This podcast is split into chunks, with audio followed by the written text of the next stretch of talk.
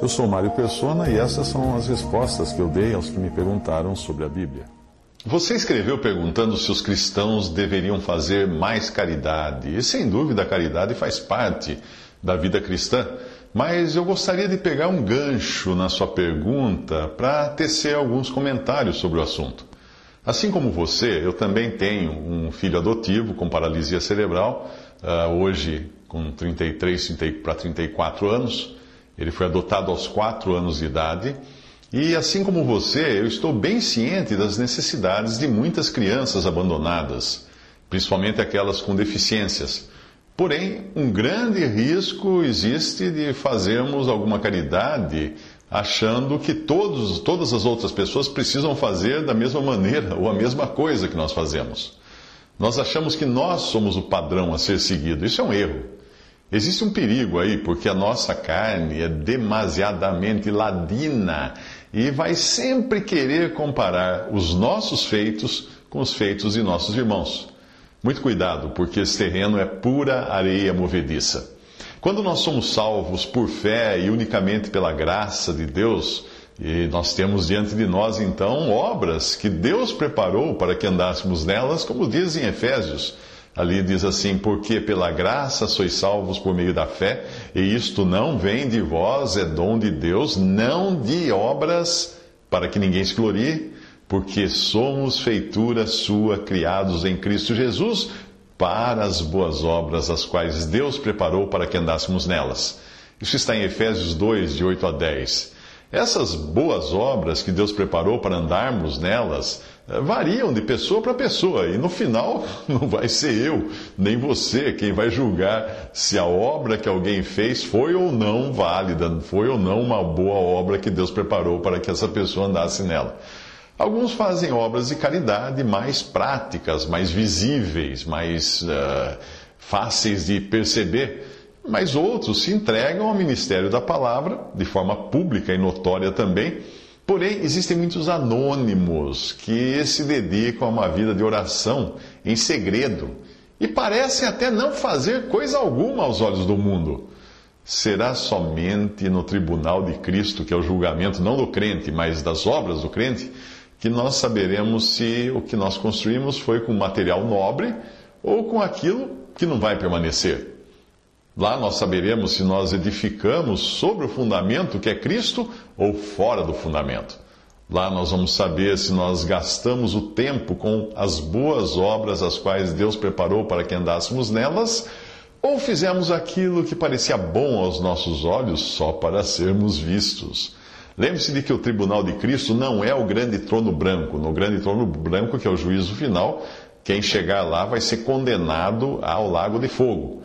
Os salvos serão salvos antes disso. O tribunal de Cristo é um julgamento das obras do crente, como se fosse um julgamento de obras de arte, de concurso de pintura ou concurso de literatura, quando não é a pessoa que é julgada, mas a sua obra.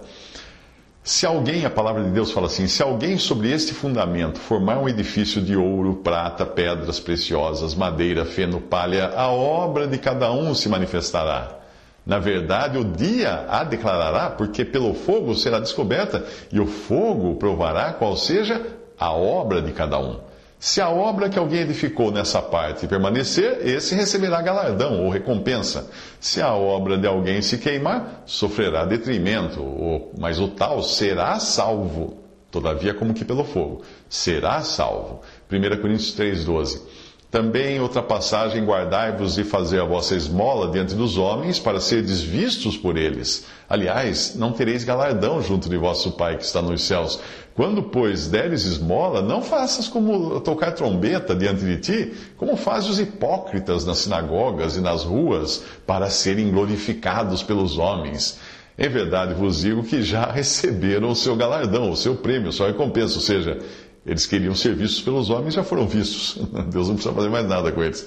Mas quando tu deres esmola, não saiba a tua mão esquerda o que faz a tua mão direita, para que a tua esmola seja dada em secreto, e teu pai que vem em secreto, ele mesmo te recompensará publicamente. E quando orares, não seja como os hipócritas, pois se comprazem em orar em pé nas sinagogas e nas esquinas das ruas para serem vistos pelos homens.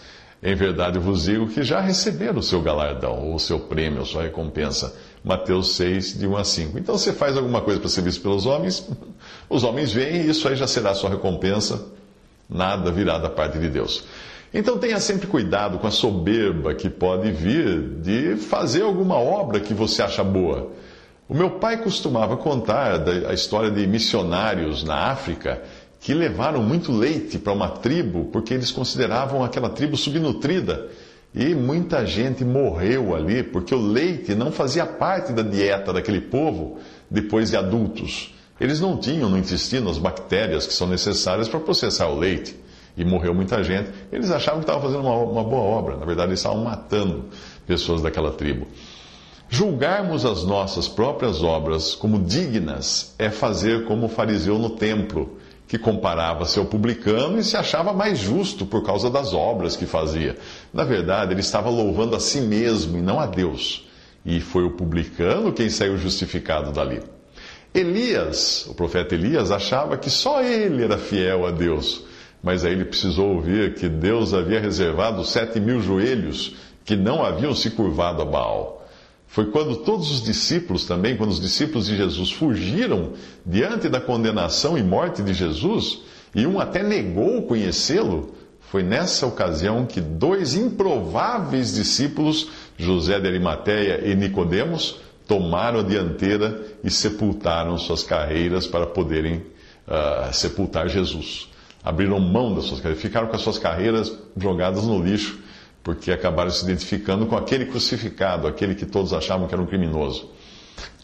Quando Pedro ficou curioso por saber o que seria de João, o outro discípulo, Jesus lhe disse: Se eu quero que ele fique até que eu venha, que te importa a ti? Segue-me tu.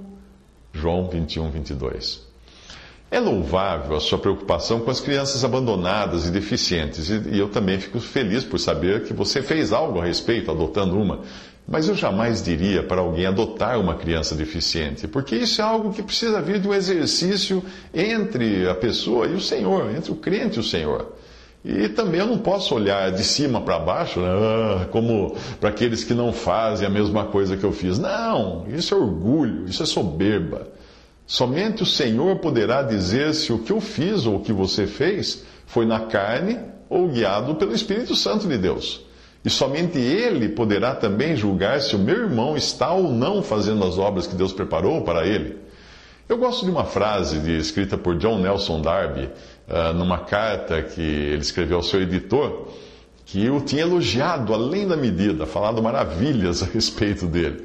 Ele escreveu uma frase assim: Você pode estar certo, abre aspas, você pode estar certo, além do mais, que a nossa vista é muito curta para sermos capazes de julgar o grau de piedade de nosso irmão. Nós não somos capazes de julgar corretamente sem a balança do santuário, e ela está nas mãos daquele que sonda o coração. Não julgue nada antes do tempo, até que o Senhor venha e torne manifestos os conselhos do coração, e renda a cada um o devido louvor. Até então, não julguemos nossos irmãos, seja para bem, seja para mal, senão com a moderação que convém e lembremos-nos de que o melhor e mais certo juízo é aquele que nós temos de nós mesmos quando consideramos aos outros melhores do que nós. O mais eminente cristão é um daqueles de quem nós nunca, nunca ouvimos falar. Algum pobre trabalhador, um servo, um escravo, para quem Cristo é tudo e que faz tudo para ser visto por Ele e somente por Ele. Isso aí está em escrito por John Nelson Darby, num texto chamado Uma Carta sobre Louvar Homens. Você encontra na internet. Uma outra passagem diz assim: Tens tu fé? Tenha em ti mesmo diante de Deus. Bem-aventurado aquele que não se condena a si mesmo naquilo que aprova, mas aquele que tem dúvidas, se come, está condenado, porque não come por fé, e tudo que não é de fé é pecado. Romanos 14, 22 a 23. Visite respondi.com.br. Visite 3minutos.net.